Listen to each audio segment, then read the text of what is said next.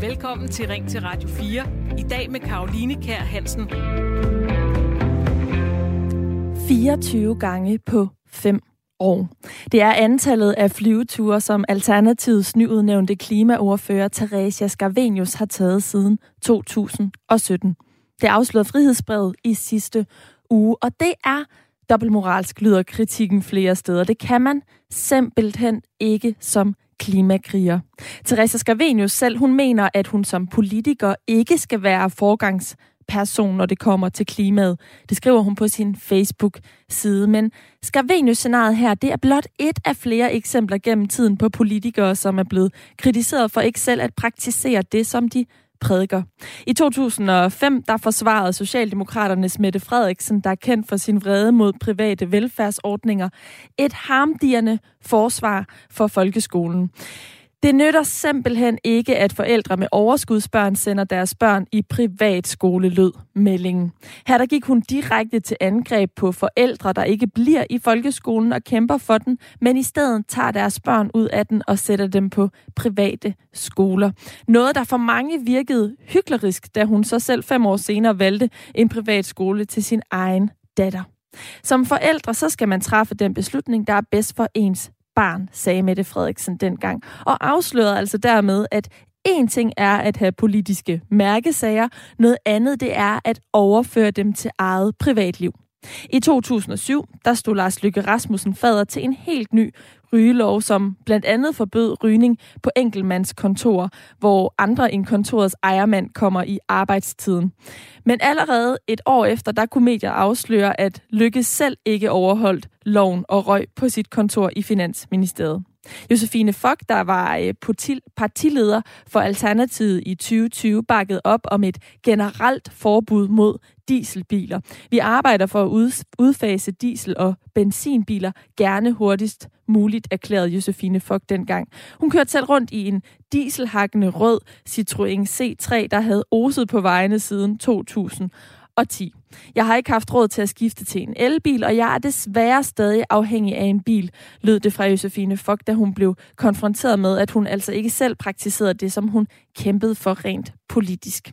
Ja, eksemplerne, der er nok at tage af dem, og nu vil jeg gerne spørge dig, som lytter med. Skal politikerne selv efterleve deres, efterleve deres egne mærkesager og værdier, og hvad gør det for deres troværdighed, når de ikke gør det? Er det hykleri, eller er det almen menneskeligt, når politikerne de siger et, men gør noget andet selv? Det er det, vi skal diskutere her i Ring til Radio fire i dag, og du kan ringe ind allerede nu på tooghalvfjerds tredive fireogfyrre fireogfyrre og give din mening til kende, eller du kan sende mig en sms til fjorten fireogtyve. Jeg er her for at høre lige præcis, hvad du, der lytter med, mener om det her spørgsmål, så meld dig endelig på banen. Og indtil, at der forhåbentlig er nogle af jer dejlige lytter, der gør det, så vil jeg byde velkommen til mit lytterpanel, der i dag består af Charlotte Hammenshøj, otteoghalvtreds år, bosat i Værløse og øh, til daglig arbejder øh, som salgsingeniør inden for vandbehandling. Godmorgen, Charlotte. Godmorgen. Helt kort, hvad mener du øh, om det her spørgsmål? Skal politikerne efterleve deres øh, egne politiske værdier?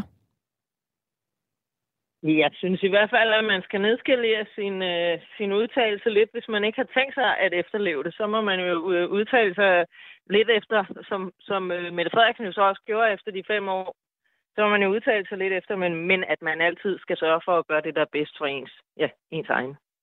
Men jeg hører alligevel lidt, du siger, Øh, ja, at de skal efterleve deres egne politiske værdier. Ja, hvis det, hvis det virkelig er deres værdier, men det kan jo næppe være deres værdier, hvis de ikke efterlever dem.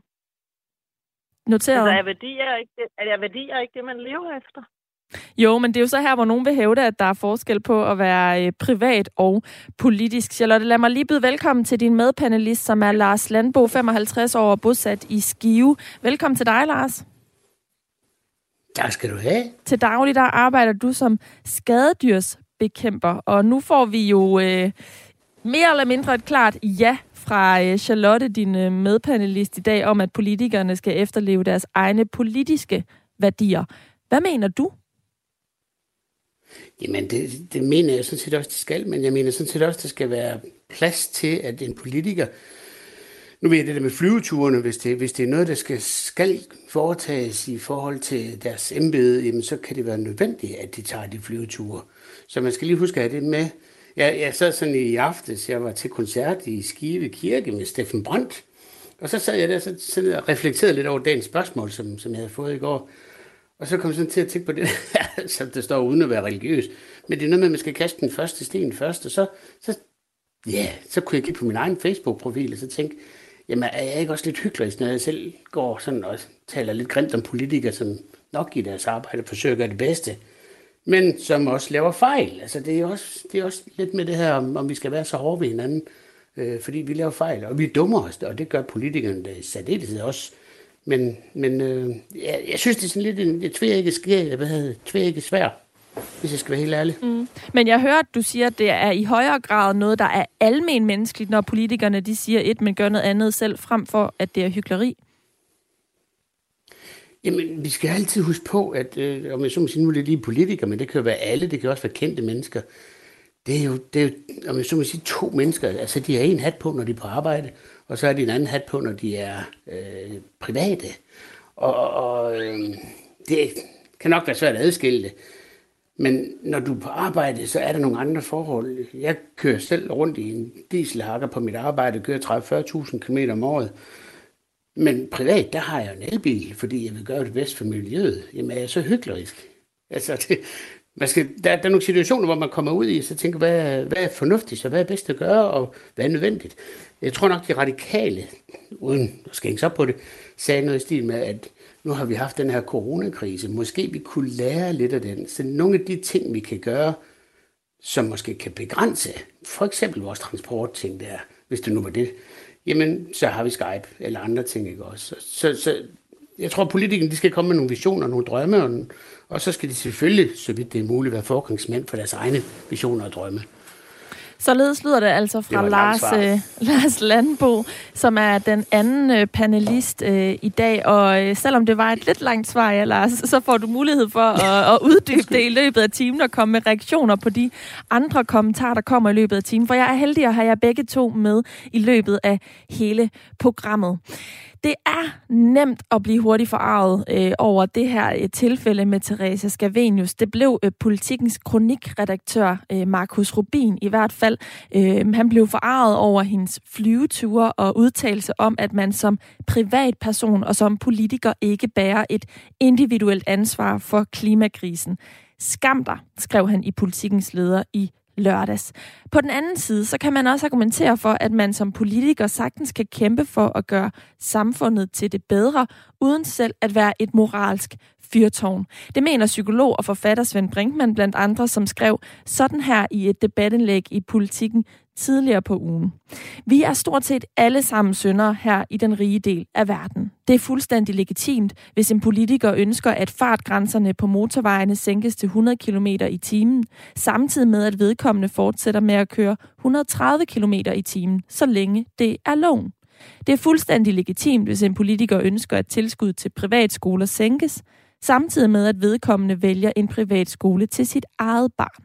Det er fuldstændig legitimt, at en politiker foretager to returrejser med fly om året, samtidig med at vedkommende ønsker højere afgifter på flybilletter. Jeg spørger jer i dag, der lytter med, bør politikerne selv efterleve deres egne mærkesager og værdier, eller må man gerne kæmpe for én sag og handle anderledes, så længe det er inden for lovens rammer, som altså Svend Brinkmann blandt andet mener. Du kan ringe ind allerede nu på tooghalvfjerds tredive fireogfyrre fireogfyrre eller sende en sms til fjorten fireogtyve.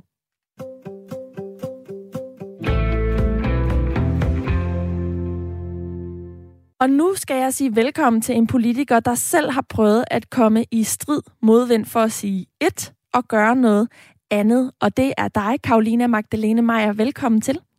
Tak skal du have. Du er tidligere folketingsmedlem for Alternativet, og nu er du medlem af De Radikale. Og i to tusind og atten, der kom det frem, at du havde fløjet omkring tyve gange mellem to tusind og femten og to tusind og atten, og det var både i private og professionelle sammenhænge. Øh, og det er altså selvom, at Alternativet mener, at man skal flyve mindre for at skåne klimaet. Du fik en del kritik, og en leder i Information kaldte det også klimahykleri. Hvordan var det at blive udråbt som klimahykler? Og det var jo voldsomt. Øh, og det var også lidt af et, øh, jeg tror også det for mig var lidt af en øjenåbner egentlig. Altså øh, som jo på den ene side var det jo voldsomt at blive udstillet, fordi når man først kommer i mediemøllen, så er der jo ikke nogen, der lægger fingrene imellem, vel, så man får virkelig med den hårde, med den hårde kant. Øh, og det var, det var hårdt, men jeg Jeg måtte jo også erkende, at der, der var jo noget om snakken. Altså, jeg havde jo faktisk fløjet for meget. Øh, der mist... øh, at jeg måtte, øh, altså, jeg simpelthen måtte tænke, tænke det igennem i forhold til, hvor ligger min egen moralske grænse. Mm. Ja, du sagde, det var en, det var også en, en øjenåbner. Der var lige et lille hul, Karolina Magdalene Meyer, så vi okay. fik ikke lige det hele, men, men du siger jo, at, at det var voldsomt, men det var også en, en øjenåbner. Hvordan har det mm. ændret din adfærd som politiker, at du har oplevet at blive kaldt for hykler, hvis du ikke kan efterleve din egen politik? Jamen, det har ændret min adfærd på den måde, at jeg, at jeg, jeg måtte indse, at, at det var rigtigt, at jeg havde øh, for stor en flyrejseaktivitet i forhold til det, at skulle være og skulle være en troværdig politiker for Alternativet. Så jeg, øh, jeg satte et nyt mål for mig selv dengang, som hed, at jeg må flyve en gang om året. Øh, og det lever, det lever jeg faktisk stadigvæk efter. At det er min ambition, at, øh, at jeg må flyve en gang om året i privat regi. Og det har simpelthen bare været et spørgsmål for mig at, at finde et sted, hvor jeg, som jeg selv kan leve med, øh, i forhold til, at jeg også gerne vil kæmpe for, at vi, øh, vi har en grønnere fremtid for vores børn og børnebørn. Mm. Så det lyder jo næsten som om, at du øh, til dels sådan sammenblander den private og den politiske øh, holdning. Mener du, at politikerne har et højere moralsk ansvar øh, end os andre? Altså at man kan, man kan sige et i politisk sammenhæng, og så ikke nødvendigvis øh, leve efter det i privat sammenhæng? Nej det, det, nej, det mener jeg faktisk ikke. Jeg mener, at enhver politiker har et ansvar for at gøre op med sig selv, hvor ens snit, altså hvor er det, jeg ligger i forhold til det her spektrum imellem det, jeg prædiker og det, jeg praktiserer. Så det må man gøre op med sig selv, og så må man forklare det til sine vælgere. Og der, hvor, hvor det så ligger, det må jo være den enkeltes moralske ansvar. Det synes jeg ikke, at vi skal, vi skal bestemme, at alle politikere skal, skal have et bestemt, en bestemt moral. Men det må være så en relation mellem den politiker, der så siger, mit snit ligger her, og de vælgere, der så skal stemme på vedkommende, om man synes, det er i orden eller ej. Så jeg, jeg, jeg er sådan set enig med Svend Brinkmann i, vi kan ikke tale om, at politikere per definition skal have en højere moral. Men jeg synes, at enhver politiker skal sætte sig ned og tænke over, hvis man er klimaordfører, politisk ordfører, som jeg var for Alternativet, så synes jeg sådan set, i hvert fald i mit tilfælde, at, at, at jeg havde brug for at, at rette ind, altså så jeg, så jeg kunne sænke mit eget, mit eget forbrug. Og med Theresia Scavenius, må jo, hun må jo ligge, hvor hun selv synes, men det må jo være vælgerne, der så dømmer, om de synes, det er et, et godt nok sted. Mm. Det er sådan, det er sådan set min tilgang til det. Mm. Således lyder det fra Karolina Magdalene Meyer, tidligere folketingsmedlem for Alternativet og nuværende medlem af Radikale. Tak fordi du var med. Selv tak.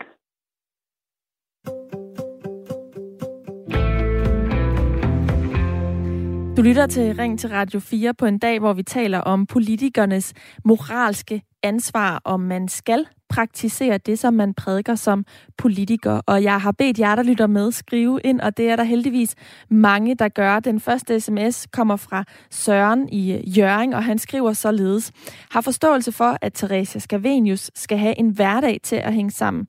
Men når kristendemokraterne har sex før ægteskabet, socialdemokrater sætter børn i privatskole, og Enhedslisten tager imod efter vederlag, bliver det svært at tage politikerne alvorligt. Vi mangler rollemodeller i Danmark.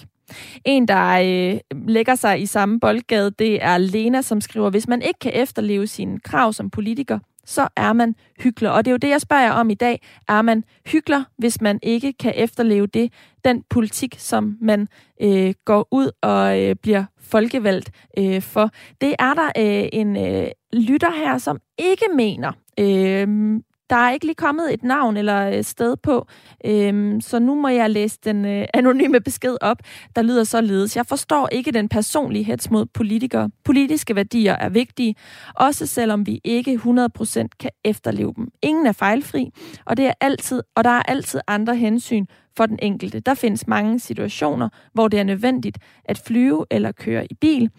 Tog og bus er ikke altid en mulighed, og det er jo altså Øh, med afsæt i de her transportmidler, fordi at vi i dag taler om, hvorvidt man er hykler som øh, politiker, hvis man ikke kan efterleve den politik, man går ud og øh, prædiker. Og det er fordi, at Theresia Scavenius er kommet i noget af en øh, modvind på grund af fireogtyve flyture på fem år. Noget, som Frihedsbadet i sidste uge kunne afsløre. Og jeg vil så gerne høre, hvad I, der lytter med, tænker om det her emne. Og det er jeg heldig at have Silas Harby på til at sige noget om nu. Velkommen til, Silas. Tak skal du have. Du har ringet ind, fordi at du har en holdning til det her spørgsmål. Hvordan lyder den? Øh, ringet ind? Ja, øh, det kan du godt sige. Øh, jamen, I har spurgt, og øh, jeg har ikke nogen decideret holdning til Theresia Scavenius, men jeg har øh, lige udgivet en bog, som øh, behandler øh, fænomenet politisk hykleri. Ja, det har du nemlig. Jeg øh, misforstod simpelthen lige og troede, at du var øh, en lytter, der havde ringet ind, men du er en kilde, som vi har på, og det er jeg rigtig glad for, at du vil være øh, i dag, øh, Silas. Velkommen til.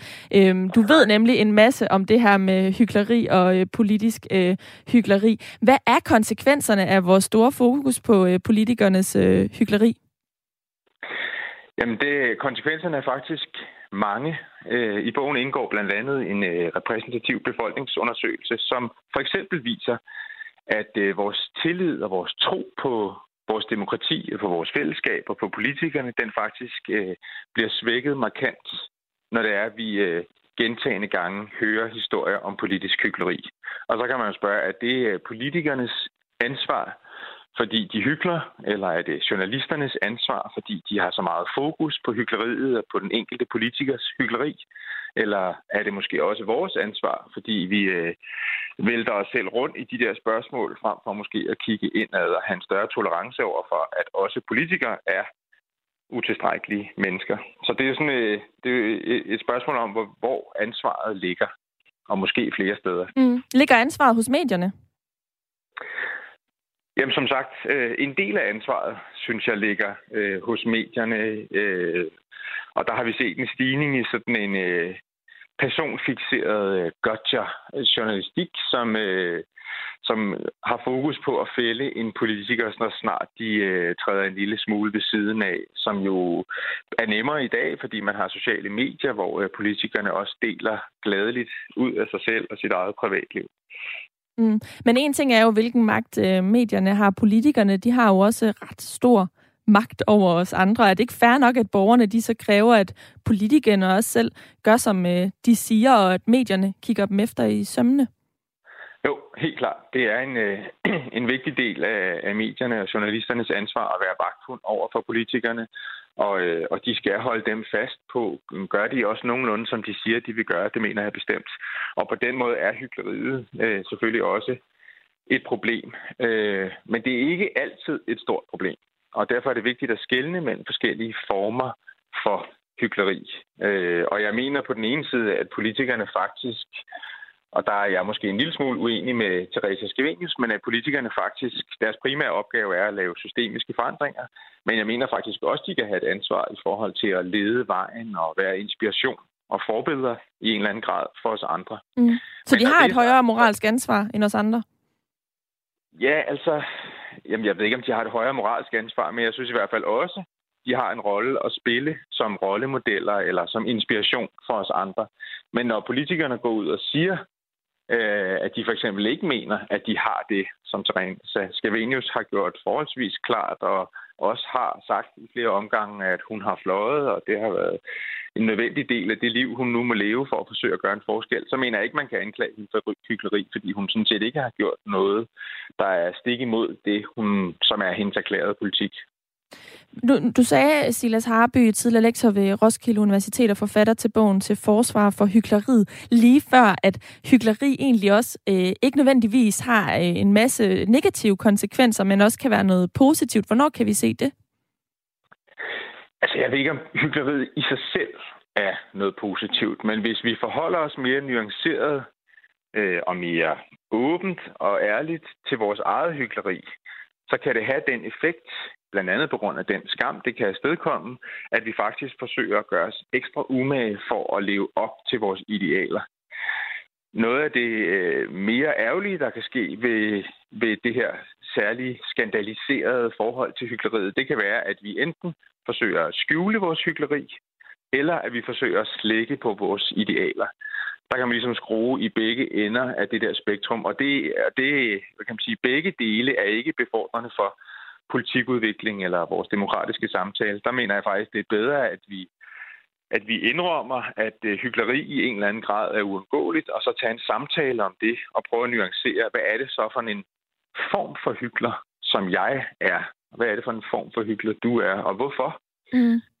Men det er interessant, ja. at, at du siger det her med, med, med hykleriet jo. Altså det lyder jo virkelig til, at det, at der bliver rum for hykleriet, det kan være med til på mange måder at øh, skabe en bedre, øh, et bedre Danmark. I hvert fald rent øh, politisk, og måske også øh, almenmenneskeligt. Altså både for politikerne, men også øh, for øh, det private øh, individ, som politikeren er. Men hykleri er jo et enormt negativt ladet ord. Øh, er, er det slet og ret ordet, vi skal gøre op med, Silas Harby? Ja, jeg mener i hvert fald, at vi skal som sagt være mere nuanceret omkring og præcise på, hvad mener vi rent faktisk, når vi siger hykleri.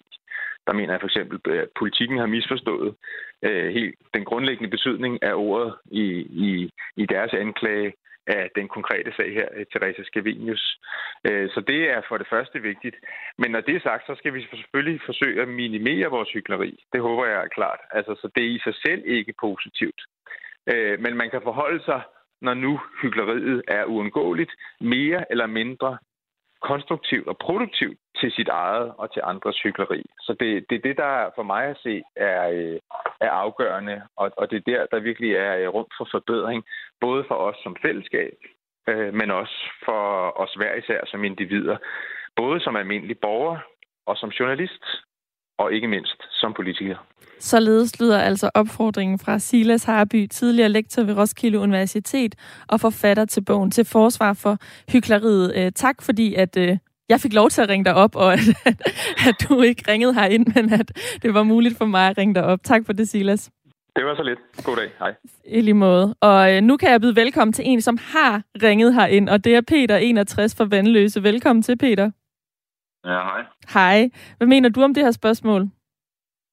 Ja, det er nok et af de vigtigste spørgsmål. Ja. Det er virkelig noget, der betyder noget for mig. Jeg er simpelthen rystet. Jeg er rystet i min grundlov over, at man sidder og forsvarer hykleri for Faber og Svend Brinkmann. Og ja, jeg er simpelthen så ked af det. Hvorfor bliver du noget, det? Fordi jeg mener, at der er et mageløst hykleri blandt politikerne i Danmark. Og politikerne i Danmark, Hvis, hvis man overhovedet skulle have befolkningen med på noget som helst, så skulle, så skulle de være forbilleder for os. Vi skulle selv gøre det, de siger. Man kan ikke forvente, at befolkningen gør noget, når politikerne ikke selv gør det. Og vi har masser af eksempler af politikere, der snyder i skat og skaffer sig attraktive byggegrunde og store fede lejligheder på Frederiksberg og flyver alt det, de har lyst til, og alt det, de siger, vi andre ikke må. Og det gør de bare.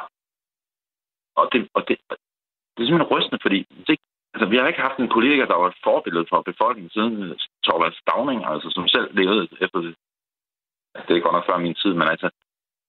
Men det er bare det, der gør, at folk synes, det er okay at snyde skat og arbejde sort. Det kan de jo se. Det gjorde en, det gør politikerne. Og altså, hvis de et hundrede og nioghalvfjerds folkevalgere ikke magter at være forbilleder for os, så har vi fortabt. De skal, de skal være en tand bedre end os andre. Det burde være en del af jobfunktionen som politikere i Folketinget. Det burde være bare en lille tak bedre end os andre, så vi kunne have nogle forbilleder, så befolkningen kunne se meningen med ikke at snyde skat, og ikke bestikke sig til fede boliger, og, og, og, og ikke tage alle de flyrejser. Der var ikke nogen, der holder op med at flyve. Det eneste, man kan se, det er, at politikerne flyver dejligt rundt hele tiden, fireogtyve gange om måneden, om året, eller hvad det er, de gør. Det var på fem år, Peter. De må, de må, de må, lære, de må, de må simpelthen lære, at de skal, skal være forbilleder. Og det er jo ikke noget, man skriver en bog til forsvar for hykleriet. Nej, der er sgu ikke noget forsvar for hykleriet. Det er forfærdeligt. Hvem skal, hvem skal så forsvare øh, dit synspunkt? Altså, øh, hvis ikke vi skal forsvare hyklerne, skal vi så forsvare øh, øh, dem, der mener det synspunkt, du står indenfor? Hvem der skal forsvare det? Jeg gør det. Jeg har gjort det i tredive år. Jeg har simpelthen ikke, jeg har simpelthen ikke kunne fatte, at politikerne ikke har nogen moralbegreber selv. Jeg, jeg kunne nævne hundrede navne på politikere, der er øh, fanget med, med, med fingrene nede i kagekassen i det ene eller det andet tilfælde. Og jeg bliver, jeg bliver ked af det hver eneste gang, at jeg kunne dog ikke selv leve op til det, de står og forlanger af os andre. De, får, de kan selv sætte deres løn. De sætter hele tiden deres egen løn op. De sætter hele tiden deres egen pension op. samtidig med, at de forlænger pensionsalderen for alle andre. Så de Men Peter, nu havde vi jo Karolina Magdalena på tidligere, der fortalte, at hun rent faktisk har ændret adfærd af det her hykleri, så måske giver det ja, faktisk rum for at tale ja, om det. Ja, hvor, Men ja, hvor er det sødt, at nu er tiden gået, Peter. Over. Vi skal have et ja, nyhedsoverblik. Tak for ja.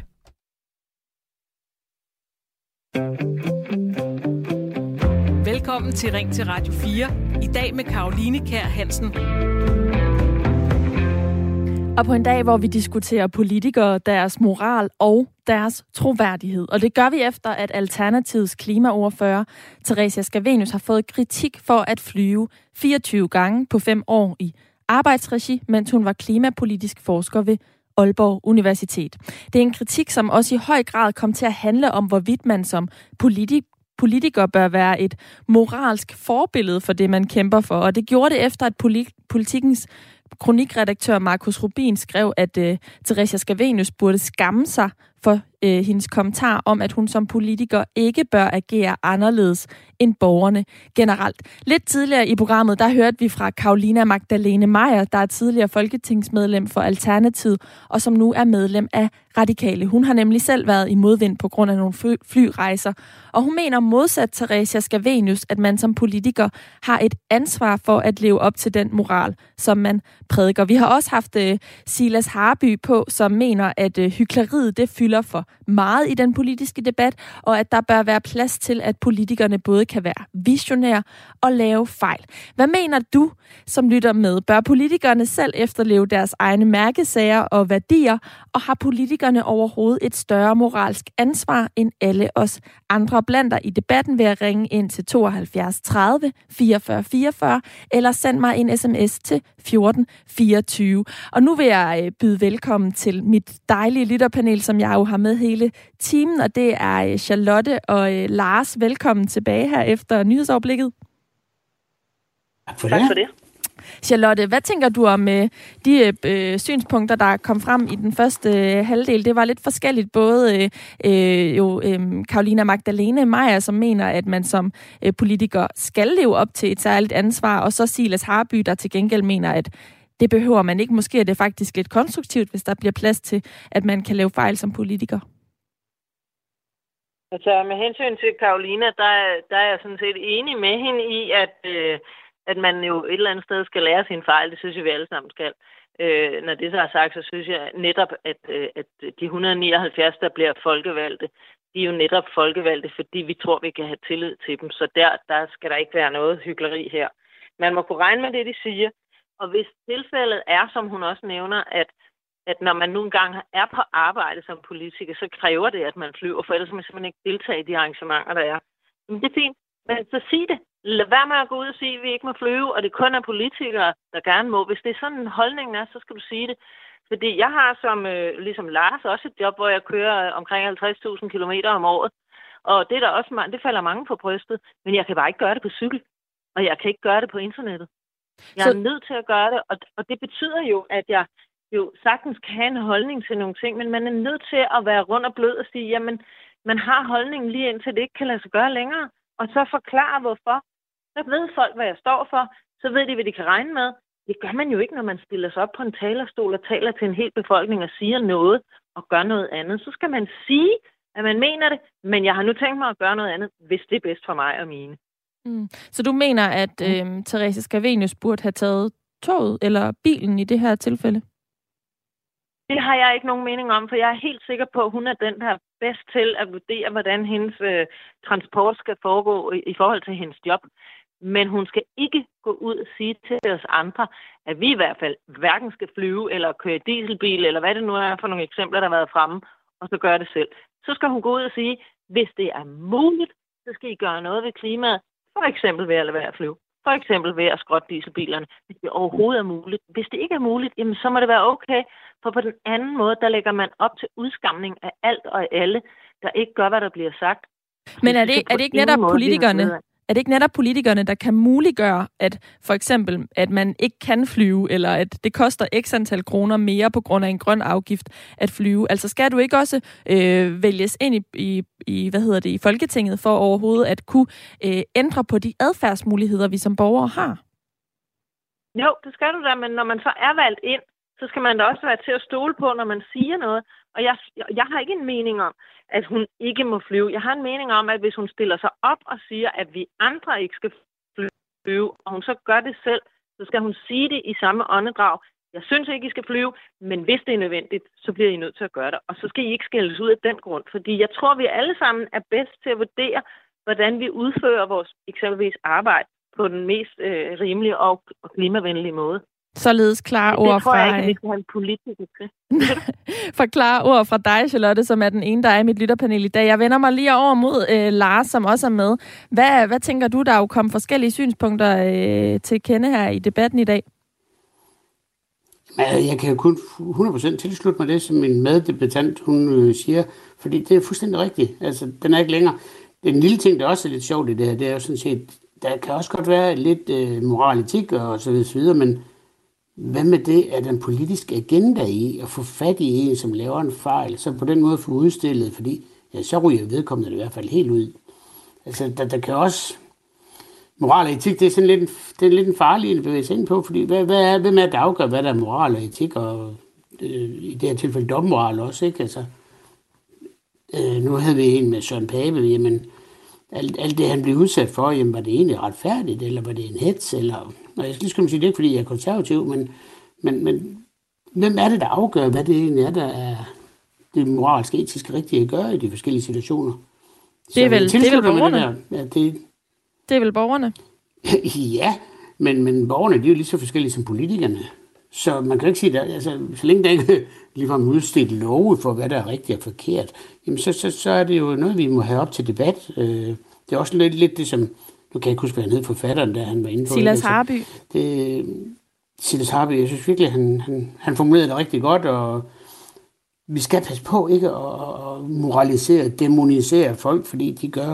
fejl, fordi det, det gør vi sgu alle sammen. Nej, nu banner jeg til, til undskyld. øh, det er okay, selvfølgelig skal man forsøge at gå foran, hvis man kan, men altså, det er jo også mennesker. Vi mennesker, vi laver fejl alle sammen, ikke også? Og, og jo mere vi lærer, jo, jo bedre kan vi forhåbentlig at forsøge at begrænse de fejl, vi laver. Øh, ja, men, det... men altså, der kan også være en skjult agenda omkring, kan vi få en ned med nakken ved at, at udstille vedkommendes fejl, så er det jo rigtig, rigtig godt. Det sælger rigtig mange aviser. Mm, mm. Ja, altså det vi diskuterer i dag, det er om øh, politikerne de selv skal efterleve deres egne mærkesager og værdier, og om politikerne de overhovedet har et større moralsk ansvar end alle os andre. Nu hørte jeg lige mit lytterpanel, der i dag består af Lars og Charlotte. Tak for jeres øh, pointer. Hvis du der lytter med ved blander i debatten, så kan du ringe ind på tooghalvfjerds tredive fireogfyrre fireogfyrre eller sende en sms til fjorten fireogtyve.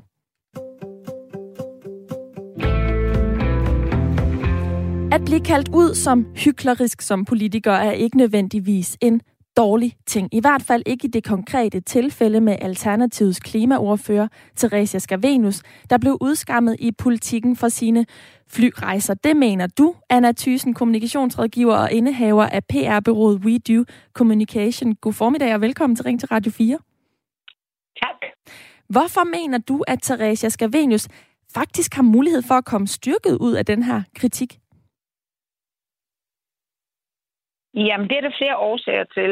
En af dem er, at hun jo faktisk stedigt holder fast i det, hun har sagt hele tiden. Altså, hun går ikke ind og ændrer forklaringen. Hun har ikke, hun har ikke lagt sådan noget. Hun holder fast i, at det, hun faktisk bliver anklaget for øh, øh, Politikken især, at hun er hyklerisk, altså at hun at, eller ikke hyklerisk, at hun, øh, hun siger, at øh, alle vi skal flyve mindre, og vi skal tage personligt ansvar, men at hun er ligeglad. Hun, hun, hun siger, at der er ikke nogen, der er ikke nogen forskel, hvad hun som privatperson gør. Det holder hun fast i, og det faktisk er Alternativets politik, at vi skal ændre de her strukturelle måder, vi, vi, vi opfører os på, altså sådan samfundsmæssigt i forhold til grøn omstilling. Og at det her lille... Altså, vi skal ikke gå rundt og have så dårlig samvittighed hver især, fordi det rykker ikke ret meget. Det holder hun jo bare fast i. Og, og det har hun gjort over flere dage. Hun har bare stået øh, i den her beskyd, be, be, altså, hvor folk har svinet hende til, og sagt, prøv at høre, jeg holder fast i mit. Og det er stærk kommunika- kommunika- kommunikation, fordi hun, hun siger egentlig, at jeg har sagt det her hele tiden. Der er ikke noget nyt i det. Men vi har også set, at hun jo har været i den her øh, orkanens øje øh, i flere mm. dage, og for nylig, øh, eller noget af det seneste, inden jeg gik i studiet, som jeg kunne læse, det var, at hun har været ude at sige, at klima er ikke min mærkesag, og det ændrede hun så efter, at T V to havde talt med hende i femten minutters tid, i hvert fald, det var det, var det de angav i artiklen, til at klima er totalt min mærkesag. Når man står i orkanens øje, så kan man jo også netop komme til og sådan sige nogle lidt, øh, ting lidt for hurtigt, øh, men det faktum, at hun sådan overordnet set har holdt fast i sit øh, synspunkt og sin argumentation, gør altså, at hun rent faktisk kan få medvind på grund af den her ellers umiddelbare modvind. Ja, altså så længe, at, at partiet... Altså hun siger, altså, at hun ikke bliver backstabbet af, af sit parti, der siger, nu gider vi ikke at høre på dig mere. Det gør de jo normalt ikke offentligt, men så trækker de sig bare og går ikke ind i det, og går ikke ind og forsvarer hende. Men jeg tror nok, at, at, at de her fireogtyve rejser, som jeg ikke engang er sikker på, ikke er enkelt rejser på fem år, det er ikke noget, som, som partiet sådan... Altså, altså, alle skal lægge sig fladt og sige, vi kan aldrig rejse. Det kan godt... Det virker også, som om det er lidt til hendes fordel, at hun bare har rejst til Aalborg, at det faktisk er sådan noget arbejde eller et eller andet, hun, hun gør det. Altså, det er ikke, hun har ikke taget dykkerture hele tre gange rundt om, om jorden. Så altså, hun fremstår altså stadig øh, stærk. Men tænk på, de ridser, hun får, det er mere fra altså, hendes modstandere, og især fra pressen. Mm. Og, og det, jeg var egentlig sådan, altså, jeg, jeg tror altså, at, at politikken har været lidt hurtig ude med deres udskamning og deres leder. Mm. Det, det forekommer også lidt dobbeltmoralsk for dem. Mm. Du mener, at hun måske også slipper afsted med den her kritik, fordi Alternativet er et lidt særligt parti. Det har du også sagt fra begyndelsen af, Anna Thysen, at, at det, det hænger sammen med den politik, som Alternativet de står for. Hvad mener du med, at det er et særligt parti i forhold til sådan kommunikationsstrategi? Øh, Jamen, de er jo kendt for at, altså for at, altså for det første være sådan... Øh, aktivistiske på en anden måde. De er faktisk ikke, altså de, de er ikke så negative. Det er ikke sådan en enhedsliste, øh, klassisk øh, rød øh, politik med de rige skal betale, og de må stoppe med at flyve. Ja, altså de, de, de, de er, det er sådan et, øh, en bevægelse, hvor, hvor man jo mener, at hvor alle, hvad skal man sige, mener, at vi samfundet skal flytte sig, og det handler ikke så meget om individet, og det handler ikke så meget om rig og fattig. Øh, Og det, det, det, det, det tror jeg bare er anderledes. Altså, jeg tror sagtens, det er, jeg, jeg tror i hvert fald ikke, hun er upopulær i sit eget parti. Jeg tror heller ikke, hun er specielt upopulær i sit bagland. Så, og så tror jeg også, hun rider lidt med på den her bølge, at folk er lidt trætte af, af folk, der sådan bliver udskammet af medierne. Altså, og, og høre på det palaver. Mm. Så hvis det her var sket på et andet tidspunkt, kunne det godt være, at det havde set anderledes ud for hendes øh, medvind? Ja, og der er også sket noget med, altså vi tager øh, klimaforandringerne mere og mere positivt. Det er ikke sådan nogle øh, øh, helt ude på venstrefløjen, der tog rundt og laver demoer. Det er noget, som, som, som højrefløjen også tager alvorligt. Og så nytter det ikke noget at gå og udskamme folk for, at du har også øh, vasket på det forkerte tidspunkt. Altså det, folk er ved at være træt af det, fordi hvis vi skal rykke noget, så... Øh, Så, så, så skal vi flytte det væk fra den her individualisering. Og man kan sige, at det politikken måske gør, det er, at de tager fokus væk fra, hvad kan vi som samfund gøre for at gå i en mere grøn retning, ved at sige, at nu skal vi diskutere, om hun skal skamme sig, eller hvad hun skal. Mm. Anna Thysen, du er kommunikationsrådgiver og indehaver af P R-bureauet We Do Communication, og du har en masse erfaring med at rådgive folk, der står midt i orkanens øje. Jeg ved, at du faktisk også synes, det er mega fedt, når det sker. Det, som andre ja. kan synes er lidt voldsomt, som det, det, har, det får du bare en kæmpe øh, optur over. Hvis vi lige sådan prøver at se bort fra kritikken af Scavenius, og sådan brede blikket ud mere bredt på politikere, hvor meget betyder det så generelt for politikere, hvis de bliver kaldt ud på ikke at efterleve deres egne værdier og mærkesager? Jeg vil sige, generelt øh, betyder det ikke ret meget. Altså... Vi kan stadigvæk godt sidde og himle over både Mette Frederiksen og Helle Thornings valg af privatskole øh, til deres børn, frem for folkeskolen, som de jo ellers var efter, eller os andre, at vi skulle huske at, at, at bruge, eller hvad man skal sige, Rosengrens tegl i dag, så udskammer jo nærmest folk, der, der hiver deres børn i privatskole. Men folk tog det rimelig roligt, og der kom jo også nogle personlige forklaringer, at lige præcis mit barn, og det kan folk godt identificere sig med. Det kunne også godt være, at de ville tage deres barn i privatskole, fordi der lige præcis var noget med det barn. Så, så folk kan, har faktisk ret stor sådan øh, tilgivelse for de her. Øh, vi har en, øh, en eller vi havde en en en, en øh, en minister for, altså som øh, landbrugsminister, hvad fanden er prægen? Hvad, han, hvad var han minister for? Nå, men i hvert fald, der, der selv har opgivet et credit card og sagt, det kan jeg ikke have et, et, et ministerium, et fra staten, sådan et minister credit card. Det kan han ikke styre. Det er alligevel også mærkeligt, at vi har tillid til en, til en person, der skal styre vores, på mange måder styre mange penge, men ikke selv kan styre et credit card, men det er folk sgu fint nok med. Mm, ja, han blev genvalgt, Rasmus Prehn. Han, ja, var, øh, ja. han var fødevareminister, og den her, Nej, ja, ja. og den her sag var i, i juni tyve tyve, hvor han var udviklingsminister under øh, Udenrigsministeriet. Så vi har altså flere eksempler på, at folk de bliver genvalgt, på trods af, at vi har set, de er det, som nogen vil, vil hævde, er, er dobbeltmoralsk. Anna Thysen her til sidst, altså kan det i virkeligheden komme en til, som politiker til gode, hvis vi ikke dømmer så hårdt i virkeligheden med det her hykleri, at, vi, at, at borgerne ser, at det er rent faktisk almindelige mennesker, der sidder inde på borgen. De kan nok også sætte sig i mit sted, når de kan, kan lave nogle fejl eller træffer almenmenneskelige beslutninger, som at tage et fly, fordi det øh, tager kortere tid øh, end med toget fra Aalborg til øh, København eksempelvis. Kan det i virkeligheden komme os til gode? Ja, det tror jeg da. Altså, så længe vi er på den rigtige side af loven, Øh, det kunne man så diskutere om, altså, hvor er Scavenius, det handler jo ikke om, om lovligt eller ulovligt. Men altså, det, hvis, de, hvis det også har noget med deres politik gør, at gøre, og de så takler sagen ordentligt. Hun går jo, hun går jo ind i det der, det er deadline-interview, hun ender med at give ham, øh, øh, Markus Rubin. Markus Rubin fra Politiken, og give ham sin egen bog. Altså, det er altså rimelig overskudsagtigt. Altså, det er hende, der står for skud, men hun, vil, hun ender faktisk med sådan lidt at belære ham om, nu skal du prøve at høre og læse noget om, hvordan man faktisk kan flytte noget i den her grønne omstilling, underforstået i stedet for at sidde og skælde ud på mig, fordi jeg har taget et fly, som vi har ondt i røven af. Det, det, der, det, det, kan, det, det er da en vindersag, det er det da. Mm. Hun har en god kommunikationsrådgiver. Ja, eller også er hun bare dygtig til det selv. Ja.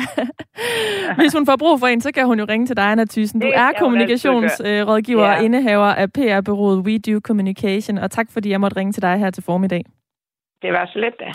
Og øh, du, der lytter med, kan øh, ringe ind og give din øh, mening øh, til kende, hvis du har noget øh, på hjerte i forhold til dagens spørgsmål, der handler om, hvorvidt det er hykleri eller almen menneskeligt, når politikerne de siger et og gør noget andet. Og jeg har øh, Thorkild fra Hadsund med nu, som har ringet ind. Velkommen til, Thorkild. Tak for det. Hvad mener du? Jamen, jeg, jeg, mener, jeg mener, at Theresia Scavenius har bestemt ikke gjort noget forkert. Hun har, hun har knoklet for at passe sin, sit klimastudie på Aalborg Universitet, og hun er stillet op på Folketinget i Nordjylland, netop for at fremme den dagsorden, som hun har politisk. At, at vi så har en, en infrastruktur i Danmark, som gør, at det er rigtig svært at begå sig øh, i, i det spil, hvis ikke man bruger de transportmidler, der er til rådighed. Og der er det altså sådan, at fly, det er næsten det eneste, man kan få en hverdag til at fungere med. Jeg synes, det er okay, hun gør det. Men hun forklarer også meget grundigt, både det moralske i det, men også, at hun har selvfølgelig, altså selvfølgelig vil hun gerne have en anden verden. Hun vil gerne have, at hun kunne tage et tog på, på to timer til, til Aalborg. Det kan man bare ikke. Kan, Så hun hun kan jo tage et tog på fem timer. Hvad siger? Hun kan tage et tog på fem timer, vil jeg skyde på, det tager fra Aalborg ja, til København. Men, men fem timer. Jeg har selv arbejdet i København i ti år. Jeg ved godt, hvordan det er. Jeg ved godt, hvad det er for nogle udfordringer, man får, hvis man skal bruge offentlige transportmidler. Jeg har også, jeg har også taget fly. Jeg har også kørt i bil. Jeg har prøvet begge dele for ligesom at prøve at... Og jeg har også prøvet tog. Har du prøvet færgen? Har du prøvet færgen? Af hvad måde? Prøvet færgen. Hvis man tager færgen, så kan man jo arbejde øh, på overfarten. Ja, ja, det har jeg selvfølgelig har gjort. Det er sejlet over fra, fra Aarhus til... Til Sjællandsøjet, ja. Det er gjort hundredvis af gange. Altså, så, så jeg, jeg mener bare, at jeg mener, hun har virkelig stået på mål for det, hun står for. Og det har jeg virkelig stor respekt for. Og jeg synes, den, den udskamning af, af politikere, der kun gør det, det mulige og det muliges kunst, det synes jeg ikke, der er i orden. Jeg synes virkelig, hun har forklaret sig godt, og hun har sagt, hvorfor hun har gjort det, hun har gjort. Men folk er heller ikke i tvivl om, hvor hun står politisk. Det er meget stor respekt for. Thorkild, øh, nu er hun jo så øh, for, folkevalgt og sidder på den her post som øh, klimaordfører øh, for Alternativet, øh, og hun kommer formentlig styrket ud af det her, i hvert fald øh, det, jeg hører dig sige, og det, vi hørte Anna Thysen, kommunikationsrådgiver, sige øh, lige før. Er det så sådan, du siger, okay, inden for et år, så skal hun have ændret sin adfærd, eller hun skal have ændret mulighederne for at komme fra, øh, fra øh, Aalborg til København? Nej, det ser jeg ikke inden for et år. Det, det synes jeg faktisk er noget røv at spørge på den måde. Men hun skal ikke inden for et år gøre det. Hun skal arbejde for politisk, som hun allerede gør, og ændre de ting i Danmark. Hun skal ændre for, at vi neddrosler vores flyrejser. Men det skal først ske, når vi får, hvad skal man sige, tog og infrastruktur, busser og sådan noget til at fungere optimalt i Danmark. Men har du en det deadline for det? Altså er der ligesom et tidspunkt, hvor du så vil sige, nu har jeg mistet troværdigheden til, at hun ikke kan ændre det. Er der ligesom en deadline for dig? Er det ved næste folketingsvalg, eller hvornår vil du kunne se nogle konkrete resultater? Nej, det er fordi, sådan fungerer verden ikke, og det ved du udmærket godt. Det fungerer ikke sådan, at man kan sige, at om fire år, så skal alle problemer være løst. Fordi så skal man kunne tælle til enoghalvfems i Folketinget. Det er der ikke nogen, der kan. Ikke nogen politiske partier. Men jeg har stor respekt for, at man arbejder for, at vi skal finde de løsninger, som er godt for Danmark, som er godt for miljøet, som er godt for os alle sammen. Således lød det fra Thorkild fra Hadsund på enoghalvfjerds. Tak fordi du ringede ind her til Ring til Radio fire. Selv tak. Og man kan også sende en sms, og det er der rigtig mange, der har gjort. Det er jeg glad for. Der lyder her fra Esben Jacobsen. Alt for mange forveksler det personlige ansvar med behovet for strukturelle ændringer. Selvfølgelig kan man arbejde for, at samfundet og nye energiløsninger øhm, og bruge de eksisterende muligheder samtidig. Skulle vi ikke også kræve, at blå politikere skal snyde i skat, fordi de ønsker, at skatten skal sættes ned? Med venlig hilsen, Esben Jacobsen. Der er også Johnny fra Kalundborg, der skriver ind, når man vælger at være leder, og så øh, er det lige meget, om det er for et politisk parti, eller skoleleder i folkeskolen, eller noget andet, så skal lederne gå forrest øh, og vise de grundlæggende retningslinjer, og de vil have øh, og de retningslinjer, de vil have befolkningen følger. Og de her to sms'er viser jo meget godt de forskellige synspunkter, der har været øh, i dagens debat, som altså er ved at nå til vejs ende. Jeg vil gerne lige nå at runde øh, debatten med mit øh, lytterpanel, som jo i dag blandt andet har bestået af dig, Lars. Hvad tager du med videre fra debatten i dag? Jamen, jeg føler mig styrket i mit, øh, min opfattelse af, at der er en forskel på, om du på arbejde og er nødt til at passe til ved at og gøre nogle ting, som er uhensigtsmæssige. Nu har vi snakket meget om rejseaktivitet, og øhm, jeg, jeg holder stadigvæk på, at øhm, der er altså jobs, der gør, at man er nødt til at have den aktivitet. Selvfølgelig skal vi lære at begrænse det, altså, og, og selvfølgelig skal vi alle sammen lige sørge for at feje for egen dør, før vi peger fingre af andre.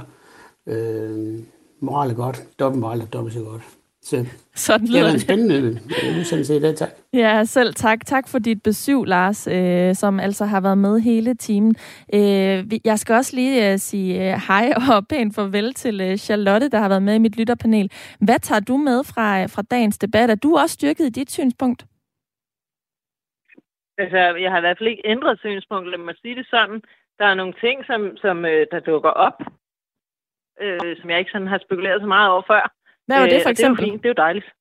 Hvad var Jamen, det, for... det er for eksempel, at hvis, hvis man virkelig gerne vil, øh, vil ændre på vores øh, hvad hedder det, øh, mønster med at transportere os rundt i landet, så gavner det jo for eksempel ikke noget, at hvis, vi, hvis både jeg og Lars kører mange kilometer, som sagt, øh, øh, på firmaets regning.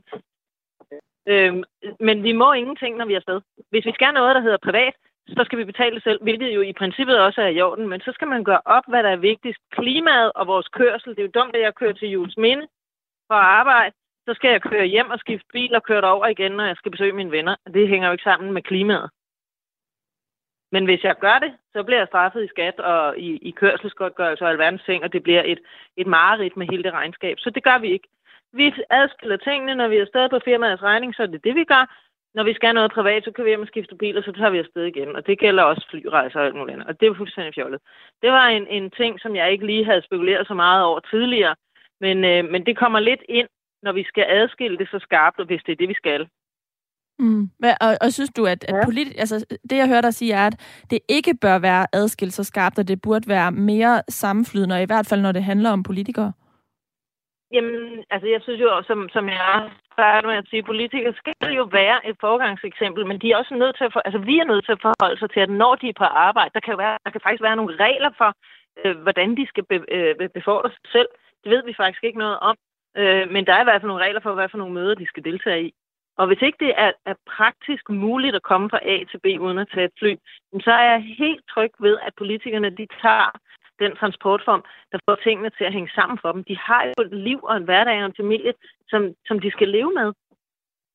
Lige præcis. Politikerne, de er, de er også tænker, bare mennesker.